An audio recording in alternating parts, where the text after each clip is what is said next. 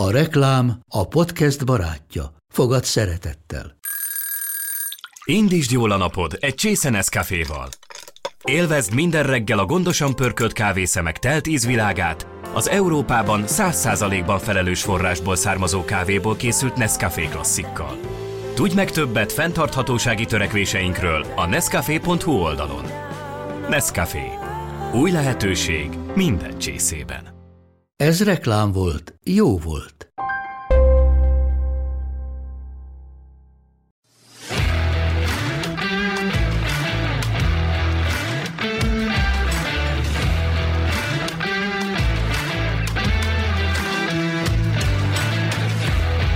Köszöntöm a hallgatókat, ez itt az Index kulturális rovatának podcastja, az Arutluk. Én Sümegi Noémi vagyok, és vendégünk Márta István, zeneszerző, akit nemrégiben újra választottak a Magyar Fesztivál Szövetség élén, mint elnököt. Való igaz, hogy 69 éves koromig vezettem a Magyar Fesztivál Szövetséget, és úgy gondoltam, hogy ilyen korral már, már át kell adni a helyet másoknak. Ezért nem indultam a következő választáson, viszont az új elnök lemondott másfél év után, és én pedig úgy döntöttem, az elnökségünk javaslatára és kérésére, hogy még másfél évig akkor vezetem a Magyar Fesztivál Szövetséget, bár az előző közgyűlés, mint örökös tiszteletbeli elnököt bízott meg, elnökségi szavazati joga, tehát mindent megkaptam a közgyűléstől, tehát a tagságtól, így viszont újráztam, és újrázom még egy másfél évig. Mindjárt átérünk a fesztiválokra, mert tényleg ott sok mindenről be lehet beszélni, és sokat teendő, ahogy mondod is, de az, hogy te zeneszerző vagy, ezt most megragadom ezt az alkalmat, mert ugye itt a szűkebb szakmádban mostan érdekes dolgok történnek a, a, a közéletben. Gondolok itt a Zeneakadémia rektor választására, és te aláírtad azt a nyilatkozatot, amit a zeneszerzők írtak alá, még az első pályázattal kapcsolatban, ugye, amikor az diszkriminatívnak minősítve tiltakoztatok, hogy a zeneszerzők ki vannak zárva ebből a lehetőségből. Nyilván elgondolkodtatott az a tény, hogy én az életemnek egy részét a Zenakadémia fala, falai közt töltöttem el, hisz zeneszerző szakos növendék lévén ez volt az álma máterem tulajdonképpen. Tehát olyan professzorok tanítottak, amelyek a magyar zenei élet nagyon megbecsült tudósai voltak, akár Szokolai Sándortól kezdve Petrovics Emilen, A. Durkó Zsoltig. Volt egy kicsit konzervatív intézmény volt, tény és való, én pedig lázadó voltam, ez is tény és való. Sőt, az is tény és való, hogy a harmadik évben engem pedagógiai célzattak is dobtak a Zeneakadémiára, majd vissza is vettek a Zeneakadémiára. De hát ez egy ilyen kor volt a 70-es évek eleje, hogy, a, hogy az avantgárd, a kísérleti színházak, a kísérleti zenék, akkor kezdtük, és, és akkor voltunk a közepén, és valahogy ez a zenakadémia, ez néha nagyon ellentmondásba került az én filozófiámmal, az én életfelfogásommal. Na de visszatérve az, az épületre és a benne lévő, benne lévő oktatásra és szellemre, azért ez egy meghatározó része Magyarországnak és, és Európának is. Tehát a Zenakadémia ez nem egy egyszerű épület, és az, hogy Liszt Ferenc, ez se egy egyszerű név és egy egyszerű zeneszerző, tehát amikor elérkezett annak az ideje, hogy ugye rektor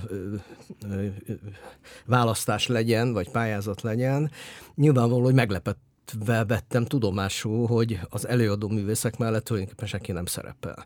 És akkor sok zeneszerző barátom, tehát kortárs zeneszerző barátom hívott, hogy mi a véleményem.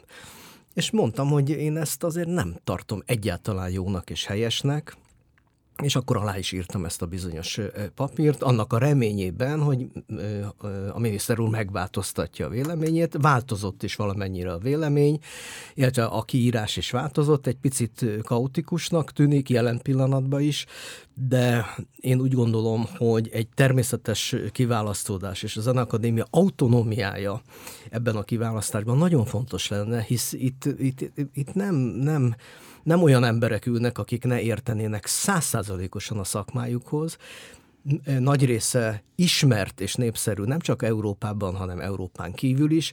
Tehát ilyenkor én egy konszenzuális utat választanék, és azt mondanám, hogy, hogy, hogy beszéljük át, beszéljük meg magát a pályázatot, és utána jöjjön ki az, akit a szakma és nem csak a Magyarország, hanem az európai vagy a világszakma is elfogad, és főleg tudása van.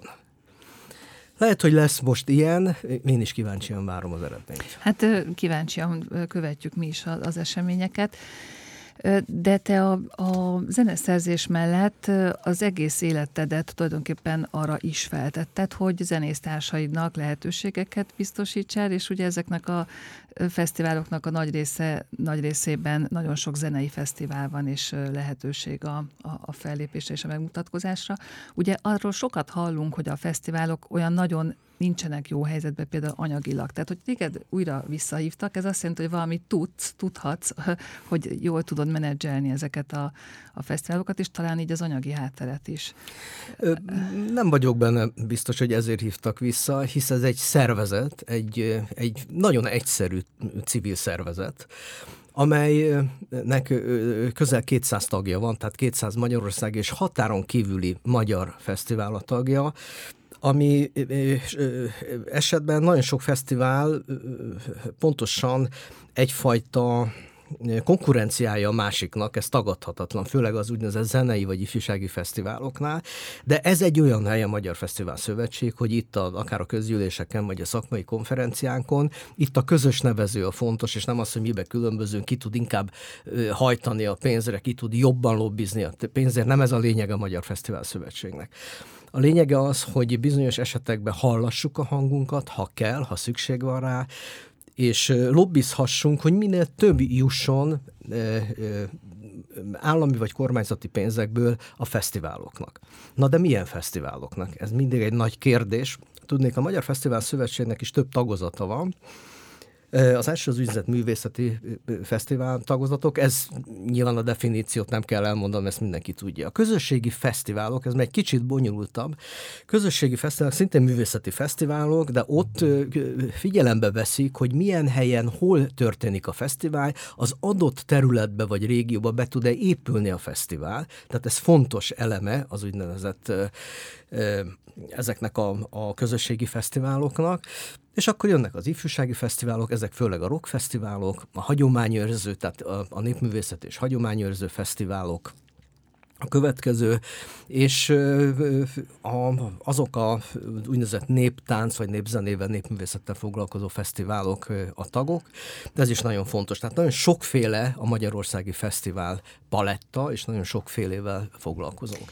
Most legutó, legutóbb, ugye, ahol egyre kevesebb a, a pénz, tehát egyre kevesebb az a kormányzati vagy állami pénz, lett legyen szó pályázati útról, vagy bizonyos egyéni keretekről, itt, itt azt csodálkozva vettük tudomásul, hogy egyrészt a Nemzeti Kulturális Alapfesztivál kollégiuma, amelynek én egyébként több mint három évig tagja is voltam ennek a kollégiumnak, gyakorlatilag egyharmadára, egy negyedére csökkent a támogathatóság, tehát ami a fesztiválokat támogatja. Ezen kívül annak idején mi bevettük a minősített fesztiválokat, tehát egy olyan minősítési rendszerünk van, amely egyedülálló ebben a régióban. Itt tulajdonképpen a fesztiválok önmaguk kérik a minősítést, és egy elég bonyolult eljárás alapján, ahol van helyszíni bejárás, vannak különféle adatlapok és regisztrációs lapok kitöltése, az adott fesztivál három évre kap egy minősítést ezt a szakma adja a szakmai tagoknak. Mi Tudsz annak idén bevettük a Nemzeti Kutatás Alapba, Na. hogy azok élveznek előnyt, akik szakmailag megmérettettek, és jónak találtattak. Ilyen minőségi fesztivál melyik például? Az, most csak ha azt mondom, hogy a, a művészeti fesztivál, vagy a közösségi fesztiválok közül az Ördögkatlan például, vagy az Empléni Napok, a Summerfest például, ami a népművészet hagyományőrzés, hát nagyon, nagyon sok és sokfajta van, vagy akár a, a rock fesztiváloknál a, a, a, a Szeged, tehát a szín például, de Szegeden ugye ott van a Szegedi Szabadtéri Színház, az pedig egy más kategóriába is kiváló minősítést ért el. Most ezt megszüntette az NK valamilyen oknál fogva, Szeretnénk, ha valamilyen módon, akár konszenzuális alapon visszatérne, mert ez érdeke szerintem az NK-nak is, hogy valamilyen módon csökkentse azoknak a jelentkezőknek a számát, akikről tudja a szakma, hogy esetleg kóklerek, tudja a szakma, hogy nem olyan minőségű a fesztiváljuk, tehát nem ártana visszahozni egy ilyen féket. Igen, Persze igen. ezt mondom konszenzuális alapon. A másik pedig a kulturális többlettámogatásnál volt ilyen problémánk, ahol ugye tavaly még 34, millió forint, vagy 34 milliárd forint volt osztható, ebben ö, ö, ö, volt egy szegmens a fesztiváloknak is, akik előadó művészeti ö, ö, jogosítványjal rendelkeztek. Most az idén ez 6 milliárdra csökkent le. És még ezt is tudomásul venni a szakma, ha az elosztás módján lehetne változtatni, vagy konszenzusra jutni. Na, többek közt a Magyar Fesztivál Szövetség ezért is van. Értem. A kóklerek is tagok a Fesztivál Szövetségben? Na most ez is nehéz, hogy kit, én idézőjebben mondtam a kóklereket, vannak olyan tagjaink, az, akik kevésbé felkészültek, kevésbé jók, de valamilyen módon mégiscsak az adott térségben pozitív, pozitívan működnek. Fontos az adott térség. Uh-huh. Hisz mi azt is nézzük, hogy Magyarországnak az a fehér folt, hol van fehér folt. És akkor itt most visszajutnánk, hogy mi egyetlen a fesztivál, Szerintem ebben nem menjünk ne, bele a definícióba. Se. Viszont, viszont, viszont amit mondasz, hogy ugye csökken a, a pénznek a mennyisége, és ugye időről időre elhangzik, hogy túl sok a fesztivál, nem kellene ennyi fesztivál, illetve hogy a fesztiválok egy nagy része el tudná magát tartani, vagy piaci módon is tudna valahogy bevételhez jutni, vagy, vagy meccénások, támogatások útján, és nem mindig az állam felé ugye tartani a, a, a markukat. Erről mit gondolsz, hogy, hogy túl sok a fesztivál? És... Én mindig azt mondtam, és azt képviseltem, hogy annyi fesztivál van, amennyit az ország, vagy, vagy akik ebben részt vesznek a létrehozásukban, tehát az, a, a fesztivál szervezők, hát amennyire szükség van.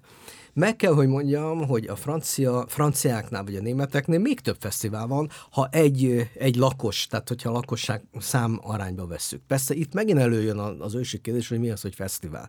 Tehát mi azt mondjuk, hogy a falunapok például, amiket én rettentően szeretek és becsülök, ha egy kis falu csinál valamit magának, de az nem fesztivál. Hiába van olyan eset, hogy magát fesztiválnak nevezi, de mégse fesztivál, hanem egy rendezvény. Most a hogy a, a kormány és az állam mennyire tart el, és mit, itt mi megjelentettünk három évvel azelőtt egy kötetet, egy könyvet, itt pontosan a, a, a bevételek és a területi bevételekről volt szó, és a statisztika nem hazudik soha, tehát vannak olyan fesztiválok, a, a, for-profit fesztiválok nyilván, amelyek valamilyen módon profitot termelnek és el tudják magukat tartani, ezek, de ezek általában a rock fesztiválok. Tehát egy kurrens terméknek az eladásából élnek. Ezek között van, vannak rosszabbak, jobbak, jól marketingezettek, de az, az úgynevezett összművészeti fesztiválok, vagy a specializálódott fesztiválok, főleg a kultúra és a művészet területén, mégpedig olyan, amely egyfajta kulturális igény kielégítést is végez, vagy kulturális missziót is teljesít. Ezekből is vannak jócskán, de hát e, itt a, so, a saját bevétel soha nem lesz olyan mértékű, mint a rockzenei fesztiváloknál. Itt viszont az államnak kell eldönteni, hogy mi a fontos. Az állam mi szerint dönt? Az állam nyilván kifelel a kultúráért, és, és egyéb, most nem akarok a politikába belemenni, de itt például a Magyar Fesztivál Szövetség nagyon szívesen lenne partner ebbe a dologba. Tehát a minősítési rendszerünktől kezdve a kiterjedt, hálózati rendszerünkön át gyakorlatilag maga az elnökség is, hát minden egyes fesztivált ismerünk, tehát ami, ami ténylegesen fesztivál. Nagyon szívesen segítünk abban, hogy a, ha egyre kevesebb a pénz, a, a, szétosztály mikéntjéről, és a technikájáról is nagyon szívesen kon, konzultálnánk az illetékes döntéshozókkal. Értem. Te, mint aktív fesztivál szervező is ugye nagyon régóta működsz.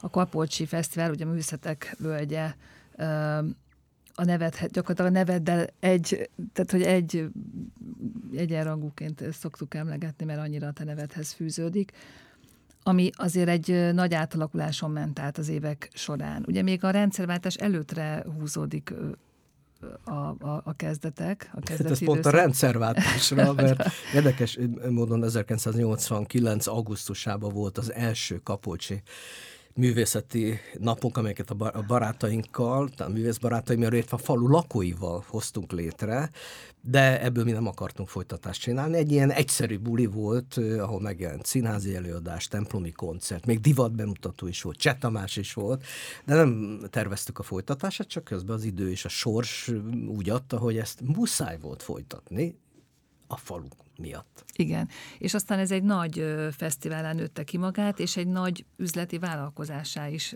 ugye? Tehát ezt lehet úgy mondani, hogy azért ennek a pénzügyi hátterét megteremteni, meg, meg egyáltalán működtetni, ez majdnem olyan, mint egy nagy céget működtetni. Ezért is került talán sor a, a, a tulajdonosi körnek a megváltoztatására. A Kapocsi, majd Petendi Dörögdi Művészeti Napok és a következő csat, csatlakozóknál, tehát jött az Öcsi, jött a Pula, jött Monostarapáti természetesen, akkor változtattunk a nevet, tehát 95-ben egy kocsmai beszélgetés alkalmával egyszer csak azt mondtam, hogy akkor az legyen művészetek völgy, és attól kezdve egy ilyen csoport, csoportosított néven neveztük ezt a fesztivált. Az általam vezetett fesztiválnak soha nem volt célja, hogy csak a közönséget növelje, és, és egy marketing vagy kommunikációs fesztiváljá váljon. Persze ügyesen, ügyesen kommunikáltunk, mert hisz egyre nagyobb és egyre több közönség jött, de én ezt mindig elmondtam, hogy nem ez a célja a fesztiválnak. Kell a saját bevétel, természetesen. De mi nem a, a, nem a, a statisztikai számok miatt, hogy most 50 ezer, 100 ezer, 200 ezer, 300 ezer, nem ezért csináltuk a fesztivált, hanem azért csináltuk, hogy minden műfaj szerepet kapjon, amelyet mi minőséginek gondolunk, vagy tudunk, vagy ismerünk. Ezen kívül a falu értékeit is bemutassuk, és bemutassunk olyan innovatív ö, ö, kísérleteket is a fesztivál alatt, ami csak ott és akkor születhetett meg. Tehát itt egy nagyon sokrétű fesztivál volt, a csecsemőktől a nyugdíjasokig, a fővárosi értelmiségtől kezdve a, a földművesség, mindenki megkapta azt, azt a kis szegmenset, amelyet esetleg el, elkívánt. Egyébként, ha a számadatokat nézzük, és ha a néző közönség bűvel, bűvöletében élünk, akkor a csúcs az 2007 volt, amikor már túlcsordult a fesztivál minden lehetőségén, és hét településen, mert Nagyvázsony is akkor a tagunk volt, 260 ezer látogatónk volt. Ezt el lehet képzelni, hogy olyan infrastruktúra és olyan kommunikáció közt, ami tulajdonképpen még akkor se volt a csúcson, a völgyben és a Balaton felvidéken, illetve a Bakonyalján, hogy ott azért megszenvedtünk, megszenvedett a közönség is, mi is megszenvedtünk, a művészek is megszenvedtek, a falu lakói is megszenvedtek, és mégis volt és kellett, és életbe maradt. Ez köszönhető volt a stábnak, a stáb kitartásának, és annak az értékrendnek, és annak a hitnek, amelyel azt mondtuk, hogy ezt csinálnunk kell, de nem egy üzleti vállalkozásként. Nem akartuk, az nem a mi világunk volt. És aztán mégis az történt, hogy ugye az alapítók átadtak bizonyos jogokat, tulajdonosi jogokat. Tehát, hogy át, át kellett alakítani a szerkezetét 2015-ben. Azt én, én azt éreztem, hogy, és itt kaptam tanácsokat is, hogy a Kapolcsi Kulturális és Természetvédelmi Egylet, Ugye még egyszer visszamegyek 1989-re, amelyet április 1-én a Bolondok napján szerveztünk a falu lakóival, de ez ma történelem része, és nem is a fesztivál miatt, és nem is a kultúra miatt, hanem a természetvédelem miatt. Tehát a patakból elment a víz, és azt közölte velünk a közép, az akkori közép-dunántúli vízügyi hivatal igazgatója, Kalicka elvtársnak hívták egyébként, mikor kérdeztem, hogy hol a víz, azt mondta, hogy ki maga, hogy maga érdeklődik. És akkor meg tudtuk csinálni, akkor megcsináltuk a faluval együtt ezt az egyletet, az az egyesületet, Kérdezték is sokkal, Pista, mi lesz ez valami új párt, vagy mi mondom, nem tudom, de jogi személyiség leszünk. De az mit jelent? Na nem tudom, de akkor hivatalosan majd válaszolni kell a vízügyi kérdésekre. Tehát én azt 2013 óta azt éreztem, hogy valamilyen módon érdemes lenne átalakítani a szervezeti formát, és akkor jött egy ötlet, hogy alakítsunk egy non-profit KFT-t, tehát a Művészetek Völgye NKFT megalapult, először 100%-os tulajdona volt a Kapolcsi Kulturális Egyletnek, majd pedig 50 százalékra csökkent ez a tulajdonosi jogosultság, jelen pillanatban ez 18 százaléknál tart. Én ahhoz ragaszkodtam 2014-ben is, hogy ez semmiféleképpen nem egy üzleti vállalkozás. Nem is lehet az, mert non-profit KFT-ről van szó. Elviekben nem lehet az. De ennek különféle stílus, stílus, stílus dolgok is voltak, hogy mifele menjen a fesztivál. Mi az, ami megmarad, mi az, ami érték.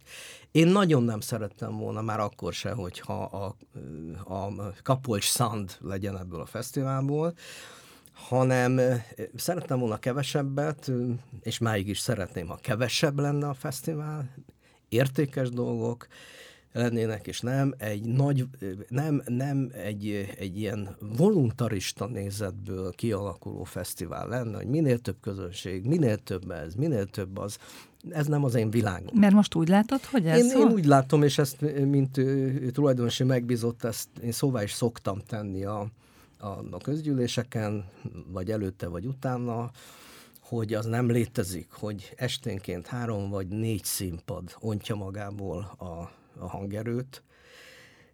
Ez egyrészt a véleményem szerint nem túl művészi dolog, amire válasz az, hogyha a művészek eltűrik, akkor mi a probléma?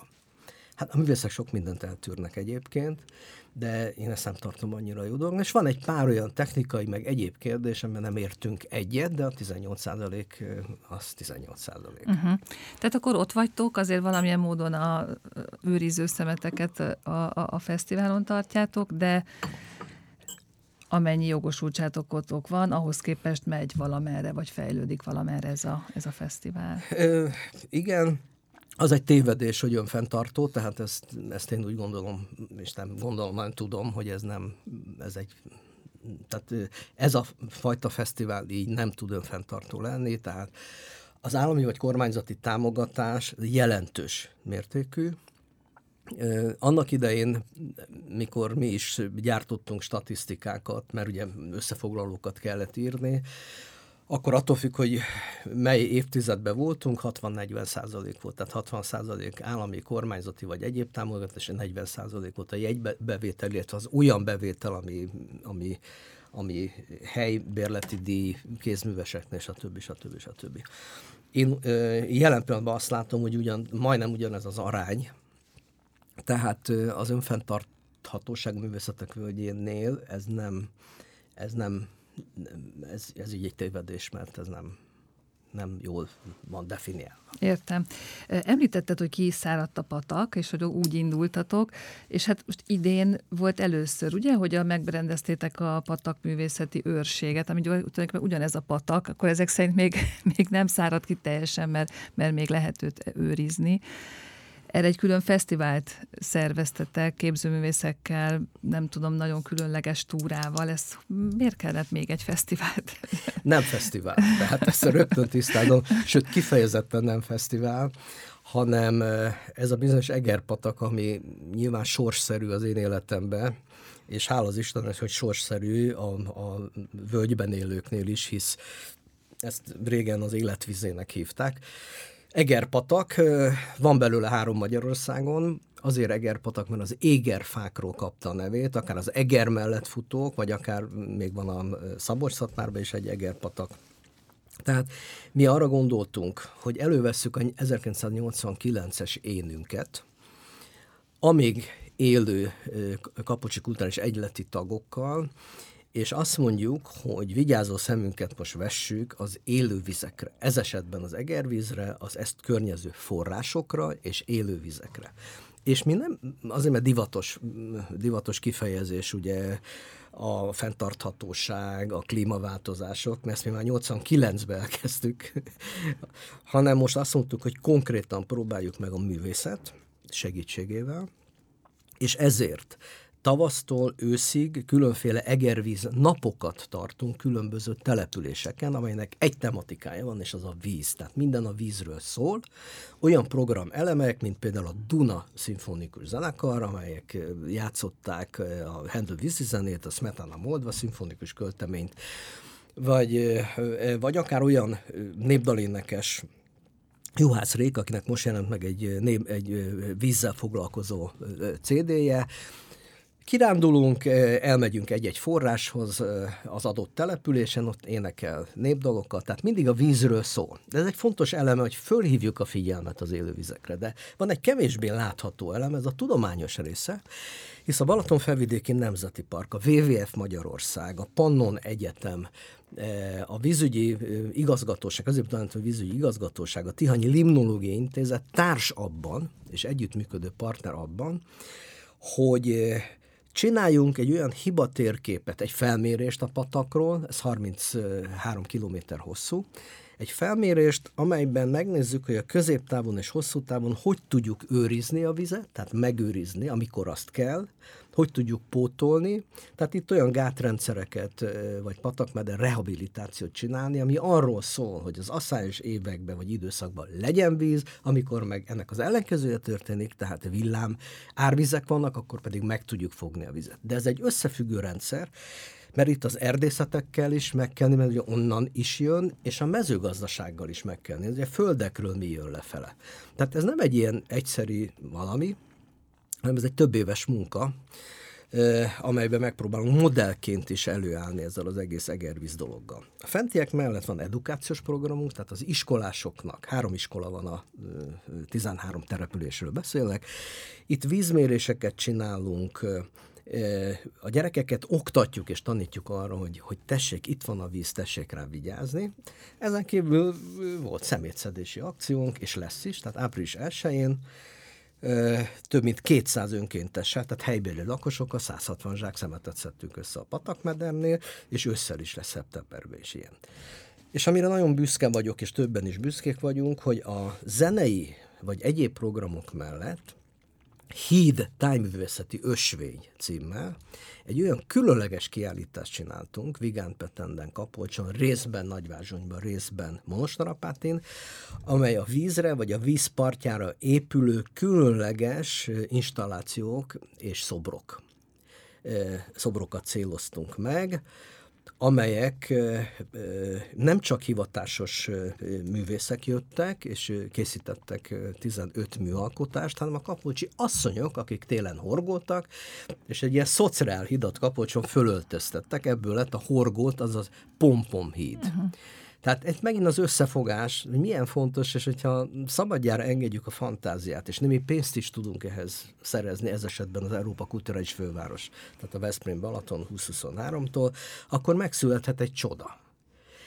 Én azt mondom, hogy ez, ezekért érdemes dolgozni, emellett aztán csináljuk a kapocska programot a gyerekek. Igen, akartam kérdezni, hogy említetted a gyerekeket, hogy bevonjátok őket, az iskolásokat. Ugye a kapocska, most ez, erre miért volt szükség? Tehát, hogy külön a gyerekeknek, hiszen ugye eleve egy családi fesztivál hetedik, volt. Hetedik, hét évvel ezelőtt az én unokám, a, a középső unokám, az kilenc éves lehetett, és nagyon szeret kapolcson lenni.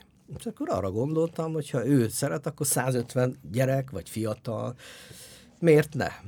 És akkor azokat ilyen tehetségkutató, felfedező pályára álltunk, és különféle szekciókban fogadtunk 150-200 gyereket és pedagógusokat, Például a vonós szekciót, a hegedű szekciót Szirtes Edina Mókus, a Talamba Együttes az ütős szekciót vezette, ami azt jelenti, hogy egy, egy 8 napos együttlét a gyerekekkel, műhelymunkák, és a végén pedig a Kapolcska kis fesztiválba, ami független a nagytól, ebben megmutathatták, és megmutathatják, hogy mire, mivel készültek ez alatt a néhány nap alatt. És ami a legszebb, hogy össze is tudnak fogni ezek a tagozatok és egymást is tudják, egymással is tudnak úgy koprodukálni és létrehozni alkotásokat, vagy, vagy valamiket, amelyekben adott alkalommal egy moldvai csángó kislányt kísér egy olyan csellistra, aki a cselló, cselló szekcióban van, és mindezek mögött pedig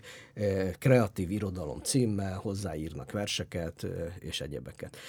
Engem ez nagyon-nagyon egyrészt meghat, amikor látom a tehetséget, másrészt pedig büszke vagyok a falura, tehát Kapolcsra is, megadni a munkatársaimra is, hogy ezt létre tudjuk hozni, és életbe tudjuk tartani. Te egyébként Kapolcson laksz, vagy hol laksz? Vagy, vagy, vagy, vagy, Ó, hát én örök gyűjtment vagyok, tehát 83-tól vagy, vagyunk ott.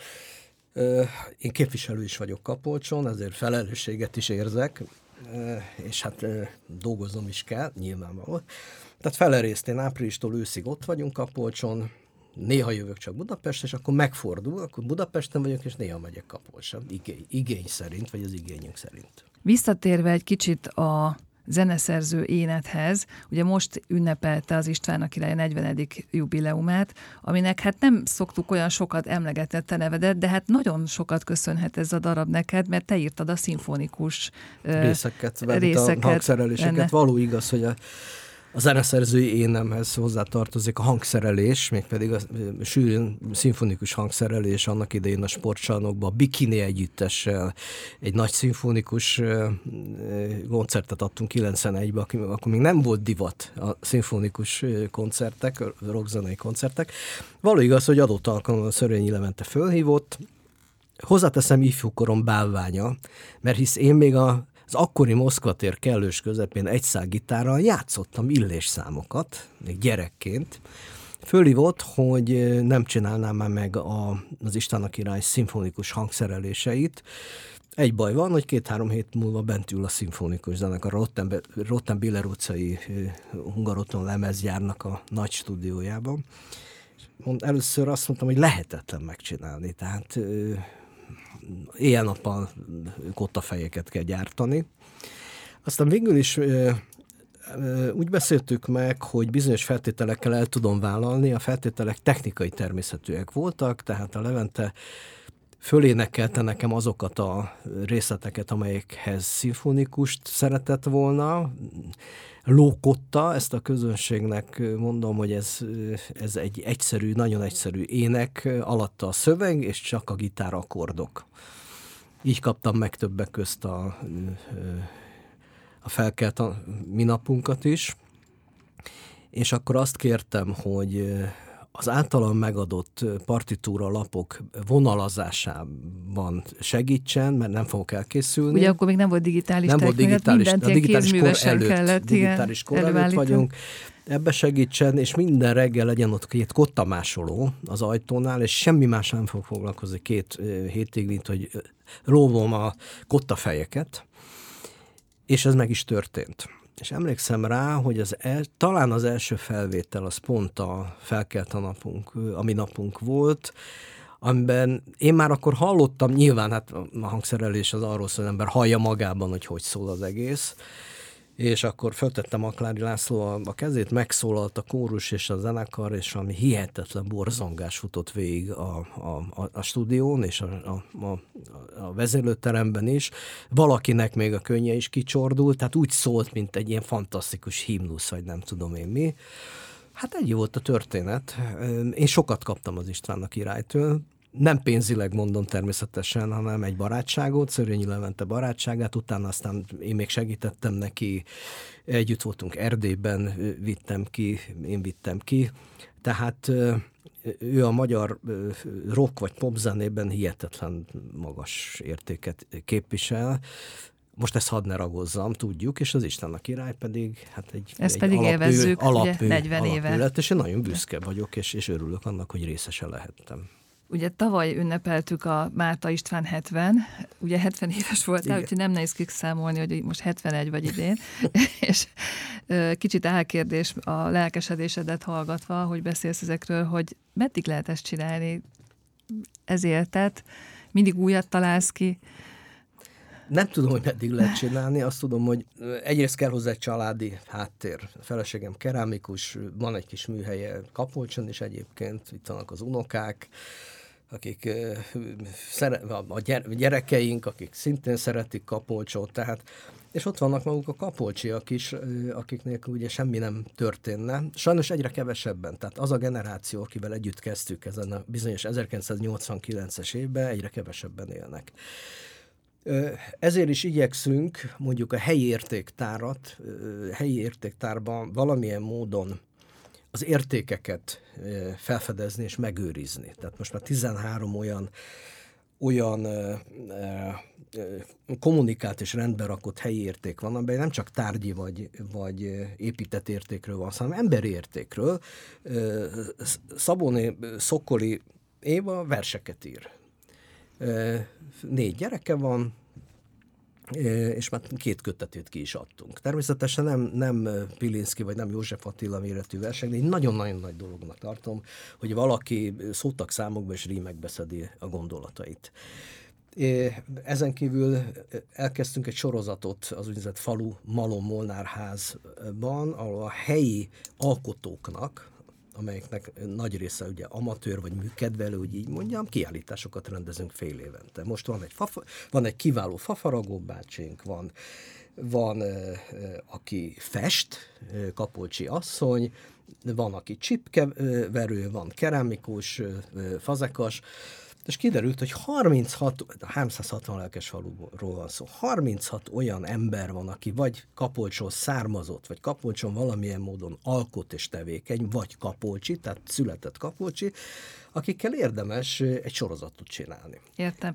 Hát, ö... Tehát, hogy med, visszatérve, hogy meddig tart a, hát a fogalmam sincs, fogalmam sincs, nincs rá időm gondolkodni, nem is érdekel, hogy hány éves vagyok, az érdekel, hogy meg tudjak csinálni bizonyos álmokat, amelyek egy része a sajátom, egy része pedig annak a csapatnak a, a, a, az elgondolása, amelyekkel együtt csináljuk ezeket a dolgokat. Hát akkor további sok sikert kívánok nektek, és jó munkát, és hát a hallgatókat pedig arra biztatjuk, hogy nézzenek körül, hogy mikor milyen programok vannak, hogyha jól értem, akkor ősszel is vannak olyan programok, amiért érdemes arra felé elsétálni, el kirándulni, úgyhogy köszönjük szépen, hogy itt voltál. Köszönöm.